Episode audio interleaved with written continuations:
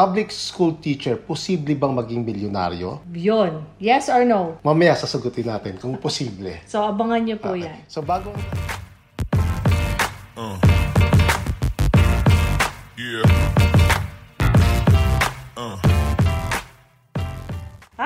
Hello, Kamusta po?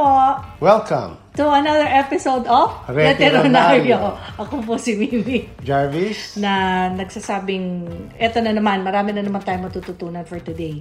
And today's episode is episode 38. at ang pag-uusapan natin ngayon ay tungkol sa Ah, isang comment ng isang ah, subscriber, Subscriber sa YouTube na meron teacher. Mm. maganda yung comment niya, maganda yung tanong niya. At na-inspire kami. Kaya ngayong episode na to, sasagutin natin in greater detail. We will address her concerns. Mm. ang, ang, ang tanong kasi is, public school teacher, posible bang maging milyonaryo? Yun. Yes or no? Mamaya sasagutin natin kung posible. So, abangan niyo po yan. So bago ang lahat, magdano ka muna, shout out ka muna. Oo nga, alam nyo ba, um, dumadami na po ang ating followers on Facebook. So, thank you very much dun po sa aming mga followers sa Facebook. Pero, hindi kasi nag alert agad sa atin sa Facebook kung nadadagdagan siya. So, kung hindi po namin mabati yung name ninyo, sabihan nyo kami para next shout out ma-include kayo. Pero yung mga babatiin ko, yun yung mga nag-alert sa atin sa YouTube. YouTube. ah. Okay, so may thank you talaga dun sa mga Facebook followers natin. Pero subaybayan din niyo po kami sa YouTube. So sa YouTube, si Rogin John de Venecia. Hi, welcome to Retironario. Si Hannah Laurel, syempre. Kausap natin siya ngayon. Si Ed Alexis Licarte. Si Helen Ozaki. Si Jasper Galoso. Si Mindset Power. Michael Kagampang. Meron pa tayong Bachoy, si Maharlika Saudi, si Henry Exter Pamuleras, si Marisa Andres, si Marvelous Marvs, si Rafael Dennis Dominguez, si Barbie, um, Barbie, sorry, basta, Edades, Barbie Edades, si JR Ocampo, ah, si Newton Takad, si Chris Brian Puserio, um, and si Rick Mambo. Thank you sa comment mo tungkol doon sa sana ang example nyo ay mga Philippine-based. Fair enough naman yung comment. Kaya nga Rick, lagi namin sinasabi sa every episode ng Retironaryo, pinipilit nating makakuha ng Philippine example. So yung episode natin ngayon, Philippine example talaga yan. So kahit na nandito kami sa Australia, through our research, sa mga kinakausap namin, kumukuha kami ng mga idea to make it really, really relevant. But sabi nga ni Jarvis, ang audience ng Retironario ay hindi lang Filipinos na nasa Philippines, ang audience din natin ay Filipinos na nasa ibang part ng mundo, mga OFWs, mga migrants, para lahat ng ideas na yan makonsolidate natin at makapture natin as much as possible sa ating episode. Pero thank you ah, maganda yung comment mo. So, Okay. Shout out to you. Okay, simulan na natin. Bago ang lahat, Disclaimer, as usual, doon po sa mga bago pa lang natin subscribers, hindi po kami financial advisors. Ang sinishare po namin ay based on our personal experiences and research. And if you need more specific technical advice tungkol po sa inyong mga usaping pinansyal, please consult a financial advisor. Marami po kaming kakilala, pero may guest na tayong dalawa. If you want to link you up, if you want us to link you up with them, let us know. okay. So, ang ating ah, pag-uusapan ay mag evolve dito sa comment ng ating subscriber. Okay, so before that comment, so yung mga kakilala nyo na teacher, kung kayo man ay teacher, o kaya may asawa kayo, kapatid, kaibigan na teacher, this is for you. So ako na magbabasa. I'm a public school teacher, 47 years old. Thank you for being honest about your age kasi mahalaga yan, lalo na sa ating mga case studies. 20 years in service pero umiikot ang buhay namin sa loan. Real talk po yan. Unless mayaman ka at ang asawa mo mas mataas ang sweldo kaysa sa'yo, pero sa katulad naming solo parent, mahirap makakaipon. Alam nyo, um, hindi nga pumapasok sa isip natin yung solo parent eh. Dahil ang mga example natin laging mag-asawa, sabay nag-iipon, sabay nag, ah, nagtatrabaho ng para sa pamilya. Pero good to point out itong solo parent dahil marami naman talagang mga solo parent na nangangarap din maging retironaryo pero yung situation nila, sila ang breadwinner. Yung scenario na to, good to point out din to. So I really appreciate you for showing So, that. ang tanong eh, imposible nga ba na mag retiro ng milyonaryo ang isang public or private school teacher. So bakit mo pa inano, eh, iniba pa yung segregation ng public or private? Ah, may- Sa palagay mo ba may kaibahan pa ba to o basta teacher Kasi may, may challenge? May nagkaroon kasi ng time na ang public school teacher ay maliit ang sweldo kumpara sa private school teacher. Mm. Pero ngayon yata ang public school teacher ay mas malaki ang sweldo Okay. kumpara sa private. And take note, yung last episode natin, in-interview natin yung kaibigan natin si Ana de Guzman. Isa rin siyang teacher. At iba yung experience naman niya. Malalaman natin kung ang ah, ating episode ngayon ay pwede nating mailink dun sa kanyang mga agam-agam about her future. So, dyan natin malalaman. So, ang ano dito, wala tayong idea kasi kung paano kinocompute ang GSIS. Kasi ang GSIS ay para sa mga public uh, servants. So, since ang, ang experience natin ay SSS, so ang kukumputin natin, ang assumption natin, ang kukumputin natin yung SSS pension na makukuha nila, ng assumption natin ay halos pareho lang siguro ang magiging kalalabasan nito. So, yun po, Mm. like we said, it's our assumption. Hindi namin alam kung gaano ka-accurate, kung gaano kalayo ang diferensya ng computation. So, uh, ito ang ipapakita natin dito, yung posibleng pension niya pag siya ay nagretiro. So, ito ang mga assumptions natin. So, based doon sa binigay sa ating uh, number, uh, edad at kung kailan siya nagsimula, kukumpute natin, natin. na nagsimula siya maging teacher nung 27 years old siya. Okay? So, taon kung kailan siya nagsimula na magturo ay 2002. Okay? At hindi siya nag-asam na tumaas ang posisyon. Halimbawa lang to, hindi natin alam kung ano ng posisyon niya. Pero gagawin natin na nag-stay Bare lang, minimum. nag-bare minimum na siya ay naging teacher one lang. So, ito ay para ipakita kung magkano ang pinakamababang pera o pensyon ang pwedeng makuha ng isang teacher. Okay, dun nga pala sa ating subscriber mismo.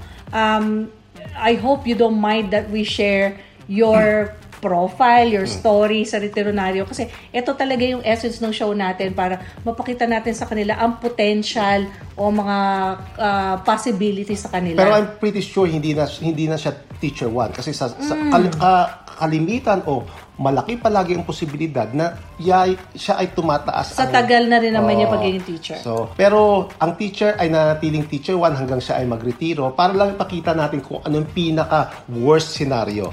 Okay? Siya siya ay umasa lang sa salary increase sa teacher 1 level. Okay? So, ito yung salary increases ng mga teachers since 1989 to 2023. Okay, question. Bakit natin pinapakita tong salary increases ng teachers in 1989 to 2003? So kasi dito natin kukumputin yung magkano ang pagiging pension niya. Potential pension based dito sa naging sweldo niya assuming siya ay nagtumigil lang sa teacher 1. So teacher 1 niya ay salary, salary grade 10 pero nung ah, 2019 ang teacher 1 ay naging sa- salary grade 11 na yan.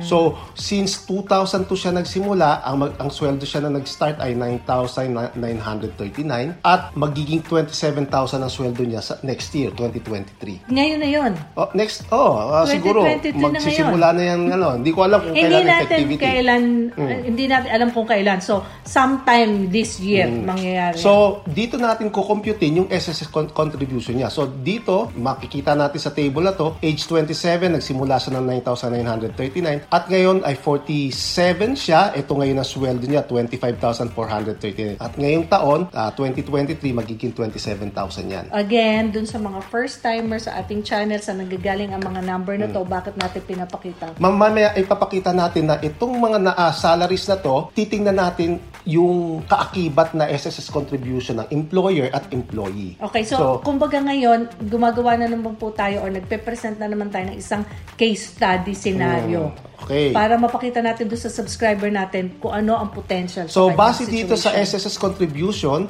titingnan natin kung at saan papata ang sweldo niya dito at makikita natin kung magkano ang contribution ng employer at employee. Okay, so, saan ang galing yung SSS? sa SSS, SSS website yan. Okay, so, inano ko na yan, sinamarize ko na yan dito sa table na to. So, sa table na to, makikita nyo na ang ah, employer contribution ay 8.5%, medyo malaki yan, kinocontribute ng employer. At ikaw naman, yung teacher naman o yung employee, 4.5%. So, ang total na contribution ay 13%. Medyo maganda yan, malaki yan, 13% na kinocontribute sa inyong SSS. Ngayong 48 years old siya, 2020, oh, pag natapos siyang 2023 next year, December 2023, ang total contribution na dapat niya ng employer ay 359 at ang employee naman ay 190,000. So ang total na magiging contribution niya by end of 2023 ay 500,000 o kalahating milyon. Kailangan din natin i-project yung kanyang magiging salary pag nag-retire siya. So sabi natin, nung January 20, 2001, nagsimula siya ng 9,939 at ngayon, uh, at the end of the 2023, magiging 27,000. Para ma-project natin yung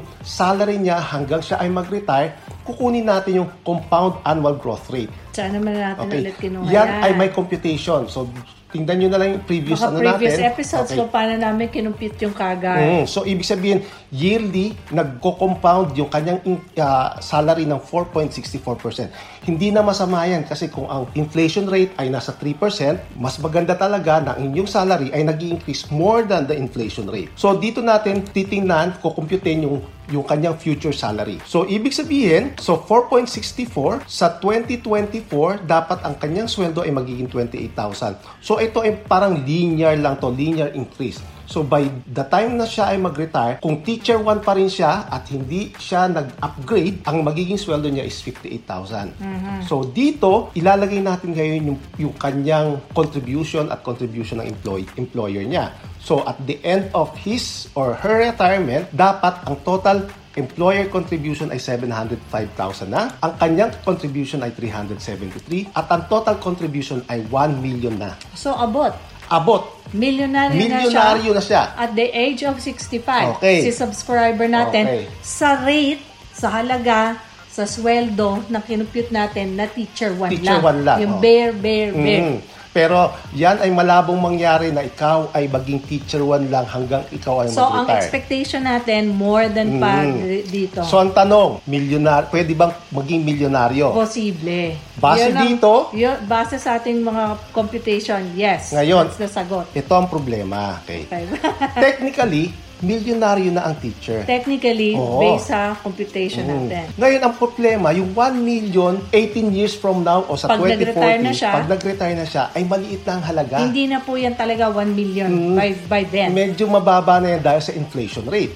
At ito pa ang problema, hindi rin yan makukuha ng buo sa SSS. O paano naman natin nalaman na hindi yan nakukuha ng buo? Dahil ang SSS, ibinibigay lang yan ng Naka-design siya na Pension. monthly na Mm. makukuha nyo. Ang alam ko po, pwede mo lang siyang ilump sum yung first 5 years. Mm-hmm. Okay? After 5 years, saka ka uli makakakuha ng pension. Pero ibig sabihin, kung ano man ang naipon ng employer at employee contribution, Hanggang doon na lang yun. hindi nyo makukuha ng buo yan. So, hindi ngayon nararamdaman ng mga teacher na milyonaryo sila. Kasi, pauti-uti lang ibinibigay. Ay- Again, ito ay makukuha in the form of monthly pension. Ngayon, ang SSS pension computation, ah, dapat makompute natin yan. Pinag-usapan na natin yan sa ibang sa ibang episode, okay? May tatlong paraan kung paano kinocompute ang SSS computation. At dito sa tatlong formula na to, kung ano ang pinakamataas, yun ang makukuha niyong pension. So, ito ang Formula 1, Formula 2, at Formula 3. Pag in-expect tinanong tayo, eh bakit tatlo ang ways to compute the pension, hindi natin masasagot yun. Yan nga ang, ang nakikita kong problema sa SSS at GSI, GSI. Bakit nila pinapa-complicate ang computation? Dito, simple lang ang computation. Hindi ganyan kakomplikado. At bakit tatlo pa ang formula? Hindi ko din alam. Pero, ang sinasabi nila, yung highest value ang gagamitin nilang computation. Hmm. Anyway, so base dito sa for computation na to, yung Formula 1 ang magiging mat- pinakamataas na result. So magkakaroon siya ng pension na 16,900 at the age of 65 Kung yan ang gagamitin ng SSS na Mm. formula. So, hindi, malamang, yan talaga ang kalalabasan, 16,900. Ang pension na kanya makukuha sa 2040, 18 years from now, ay 60,900 per month. So, isipin nyo, Ma- 16,000... masaya na ba kayo sa 16,900 sa 2040? Okay. Sa, sa unang tingin, mukhang hindi. Kasi kung sumisweldo na siya ngayon ng 27? 27, 27 ba? Yeah. Okay. Sabi mo, O, 27,000, eh dapat ang pension niya, Kasi eh, nag-start siya ng 9,000 eh. Oo. Noong Ang- 27 years ang ago. pension niya dapat, eh, dapat Mas mas, ma- malaki pa sa mas magina- 27,000. maginhawa, okay, so yeah. tingnan natin ngayon.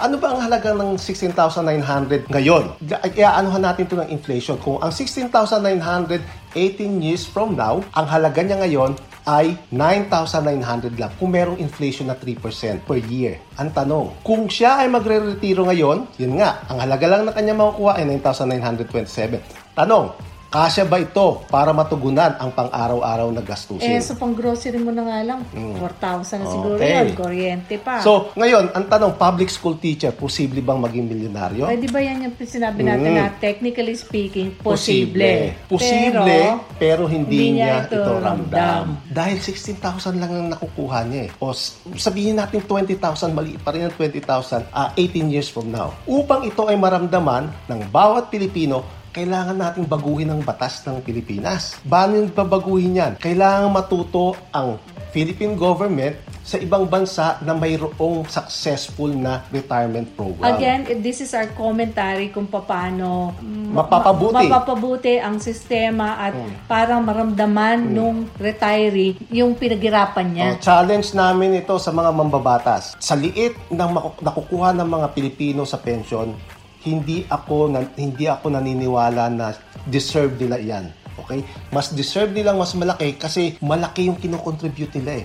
Okay. So papaano ba ginagawa? Ang basehan natin ay Australian system pardon kasi to Rick Mambo dahil Australia na naman tong ating uh, hindi natin comparison. hindi natin alam ang ano sa scenario sa USA o sa Canada o sa ibang bansa. Pero dito sa Australia, ganito ang ginagawa. Ang pension ay minamanage ng government. Parang sa Pilipinas, minamanage ng ng SSS o ng GSIS. Dito, 67 years old and above, makakakuha na ng pension. Australian resident ka dapat at least 10 years. Oh, imagine yung mga teachers, more than ilang years na sila nagtatrabaho. Mm. So kung less than 10 years ka, hindi ka makakuha ng pension. Ngayon, ito ang importante dito. Ang pension dito ay income tested at asset tested. ano ibig sabihin ng income tested and asset tested? If you're over these limits, you get a lower pension. Ibig Siyempre, sabihin, pag mas malaki pa rin ang kinikita mo from your income at marami kang ari-arian, Hmm. obvious naman, ibig sabihin may kakayanan kang Sustenta. sustentuhan ng sarili mo. Hindi mo kailangan ng malaking pension, pero yung mga taong mas nangangailangan nun,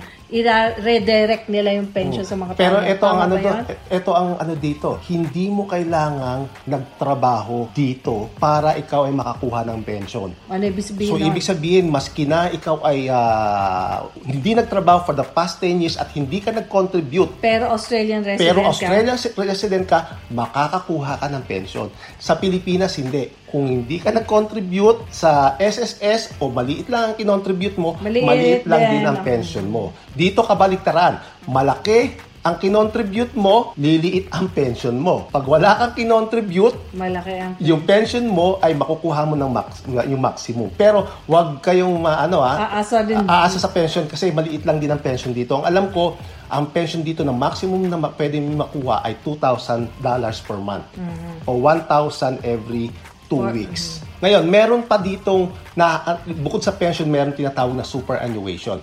Ito na ngayon yung parang counterpart din sa Pilipinas na SSS. So itong superannuation, minamanage ito ng mga private companies. Ang employer contribution ay compulsory. So Ibig lahat ng sabihin, empl- basta employer, Hmm. nagtatrabaho kayo dito, nasa batas, ang employer, merong isang certain amount na kailangan i-contribute. Sa ngayon, 10.5% ng sweldo ay bin, i- tinatapat na, tinatapatan ng employer. So, sa 2023, magiging 11% yan.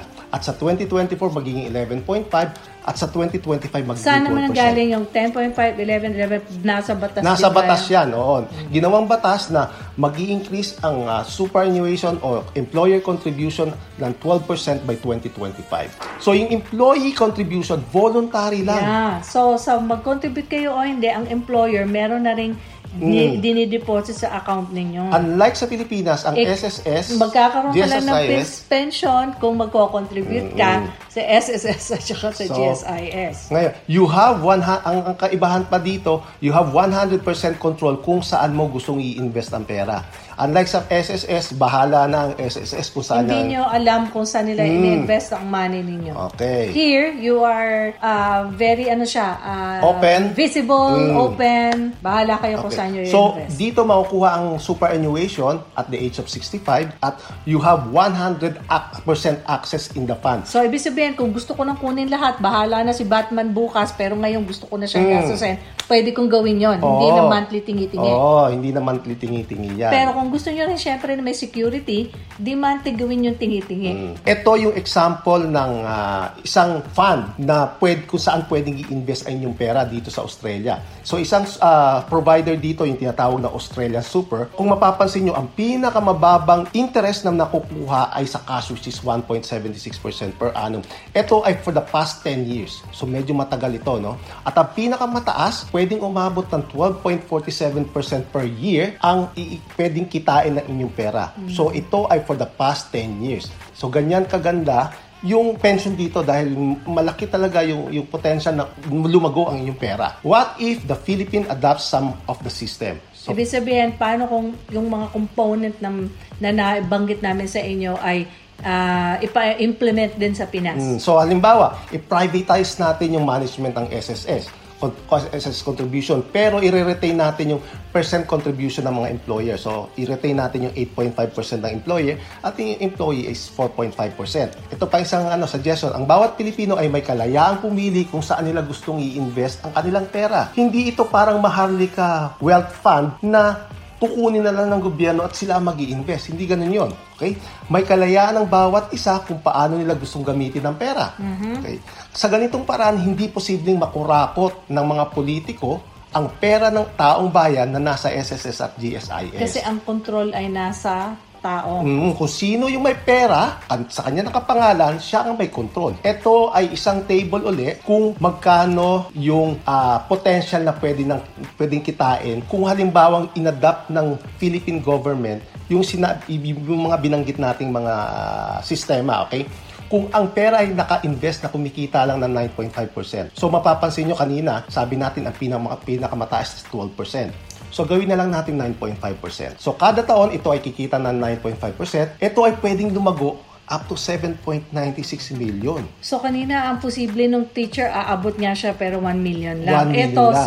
7.96 Mm. kung mas diversified at mas nailagay sa mas magandang pero isipin nyo, same amount of money na na ininvest teacher. ininvest ng contribution ng employer at ng employee pwedeng lumago ng 7.9%. So, Kung babaguhin lang yung sistema. Hmm. Babaguhin mo lang yung sistema, ganun lang kasimple. Sasabihin ng mga finance Politiko. managers at politiko sa Pilipinas, hindi yun ganun kasimple. Hindi, pero ang point is, sistema lang ang babaguhin, same amount of money, ito na ang pwedeng If kitain. they are really in the best interest of Hmm. the people, yun, kung yun talaga ang iniisip nila, pwedeng mangyari to. Okay, ilabi natin sa ating mga politiko, sa ating mga mambabatas na Tulungan, tulungan nyo. lahat ng mga simple manggagawa. lang. Hindi lang pala simple. Ganun, Political will. ganun lang ang gawin nyo. Babaguhin nyo lang sistema at magiging milyonaryo na yung mga maliliit na tao. Baka naman sabihin ng mga subscriber natin, Okay. madaling sabihin dahil wala tayo siyempre. sa Pinas. oo. Pero ano ba ang halaga ng 7.96 million ngayon? So yan ay halaga 18 years from now. Kung ang gagastusin kada taon ay 7% lang ng 7.96 million nung teacher na yan sa kanyang pang-araw-araw na pangangailangan, ng mga ngailangan siya ng kalahating milyon kada taon. Or ibig sabihin sa isang buwan, 46,000 pesos Wow. kada buwan. Eh ngayon nga, 19 lang yata. Wala pang 20. So, kung yan lang ang kukunin niya dun sa kanyang 7.96 million, 46,000 kada buwan, ano ba ang halaga ng 46,000 kada buwan? Ngayon, kasi yan ay 18 In the years future. from now, okay? So, kung may uh, inf- inflation na 3%, yan ay 27,000. so, swak sa sweldo niya Oo. ngayon. So, So- mas komportable siya. Hindi siya short. Mm, ibig sabihin, magiging maginhawa ang kanyang pagre-retire. Kasi hopefully by by that time, hindi na siya lesser lesser na din ang expenses niya, hindi na siya nagko-commute. Okay? Siguro yung mga masisave niya pang ano na lang niya, pang ah, maintenance ng mga Nakapagpaaral medicine. na siya ng mga anak niya. Mm. Wala na siyang masyadong gastusin. So, yung 27,000 sa, sa aking palagay ay tamang-tama yan para makapag-retire ng maginhawa. Ito ay hindi na masama kung ang teacher na pinag-uusapan natin ay may pinakamababang salary grade na teacher 1. Papaano kung siya ay teacher 2, teacher 3, or teacher ano ba ngayon? Baka ano na siya, school principal Oo. na so, siya. ibig sabihin, mas malaki ang pwede niya makuha. So, malaki nga ang kanya makuha. Ang SSS at GSIS contribution ay automatic na kinakaltas sa ating mga sweldo. Kung ano ang matira sa sweldo, ay ating pinagkakasya sa ating So, pang-araw-araw why na gastusin. Okay, ba't natin sinasabi to? Bakit hindi natin ituring ang pag-iipon at pag-iinvest ay parang SSS o GSIS. Ibig sabihin, ikaltas na natin sa ating mga sweldo yung mga savings at investment na yan at kung ano ang matira, yun ang ating uh, pagkasyahin sa ating pang-araw-araw para yung sinave natin at ininvest, ito ay nakalaan para sa ating pagre-retiro. So, ibig sabihin yung mindset na mm. talagang hindi sapat ang SSS okay. at saka GSIS, mm. kailangan magsubi pa rin for so, the future. So, ang sabi nga natin, baka pwede nyo tanongin sa amin, maaaring sabihin nyo ito ay number scheme lang. Kasi kinocompute namin, Oo, pinoproject okay. namin. Ngunit ang mga numerong ito ang nagsasabi na posibleng mangyari. Dapat gawing gabay ang mga numerong ito para makamit ang ating minimiti. Of course, hindi 100% hmm. accurate but at least it gives you uh, uh, an idea Pero ano posible. gusto kong i-stress to no kasi nung sinasabi ko to sa ating mga anak, especially doon sa panganay namin, nung hindi, wala pa siyang bahay, okay, hindi pa siya nakakabili ng sarili niyang bahay. Sabi niya, Papa, parang hindi ko kayang bumili ng bahay. Wala naman, aliit lang naman ang sweldo ko. Saan ako kuha para pang deposit o kung ano? Ngayon, pinakita ko niya sa kanya yung mga numbers. Sabi ko, ito lang ang gagawin mo. Mag-save ka monthly ng ganito. Pagdating mo na ganitong panahon, makaka- enough na yun. Enough na yun para makapakuha ka ng deposit. Okay? Sa isipan niya, hindi niya ma ma, nung una hindi niya matarok, okay, na posible. Pero nung pinakita ko na yung numbers, posible. So, ginawa lang niya, sinunod lang niya yung numbers na yon. Sinunod lang niya, magkano isi-save ko hanggang gantong month, hanggang sa gantong month, makakaipon ako. Ngayon, meron na siyang bahay at lupa. Numbers game lang yan. Totoo. Pero yan ay posible. Ngayon, ang second stage niya ngayon, sabi ko, okay, 2 years from now, mm. o 10 hmm. years from now, dapat retired ka na. Okay? Sabi niya, Papa, mukhang mahirap yon. Pinakuita ko uli ang numbers sa kanya. Sabi ko, posible. Gawin mo lang ito ng gantong taon, dapat ganto na ang napiipon mo, posible kang makapag-retire after 10 years. So siya ngayon ay 24 years old. So hopefully 34 years old retired na siya. Wow. Pero again, numbers game 'yan. Okay? So yan ay dapat gawing gabay lang pag hindi nyo na-meet, i-adjust nyo. I-adjust nyo lang yung mga dapat i-adjust. Kung meron lang sana tayong gobyerno na malinis, ay giginhawa ang buhay ng maski na maliit ang sweldo. Mm-hmm. Ngunit ito ay mahirap mangyari. Sa ngayon, hindi dapat umaasa sa pensyon na makukuha sa SSS at GSIS. Hindi umasa lang. Mm, okay. Kung gusto nating magretiro ng maginhawa, magsimula na tayong mag-ipon at mag-invest ngayon. Okay, so yan po ang pinaka key takeaway bakit namin pinakita na naman sa inyo ang comparison ng nagre-rely tayo sa SSS, GSIS versus what if may konting pagbabago sa sistema sa gobyerno, mas malaki ang potential hmm. na maibigay sa mga tao na, na maliliit ang sweldo. Pero since hindi nga natin maasahan ang gobyerno in a short run, dapat... Gawa na tayo ng sarili natin para... Oo, kasi hmm. hindi natin sigurado yan eh. Huwag nating iasa sa gobyerno dahil yeah. ito ay responsibilidad natin. Kung gusto nyo magkaroon ng idea kung paano mag-invest, mag-ipon, mag-budget sa Philippine setting, kay panoorin nyo itong mga episode na ginawa namin. Episode 6, 7, 8, 9, 15, 17, 20, 22, and 31. Okay, so pause muna tayo dyan.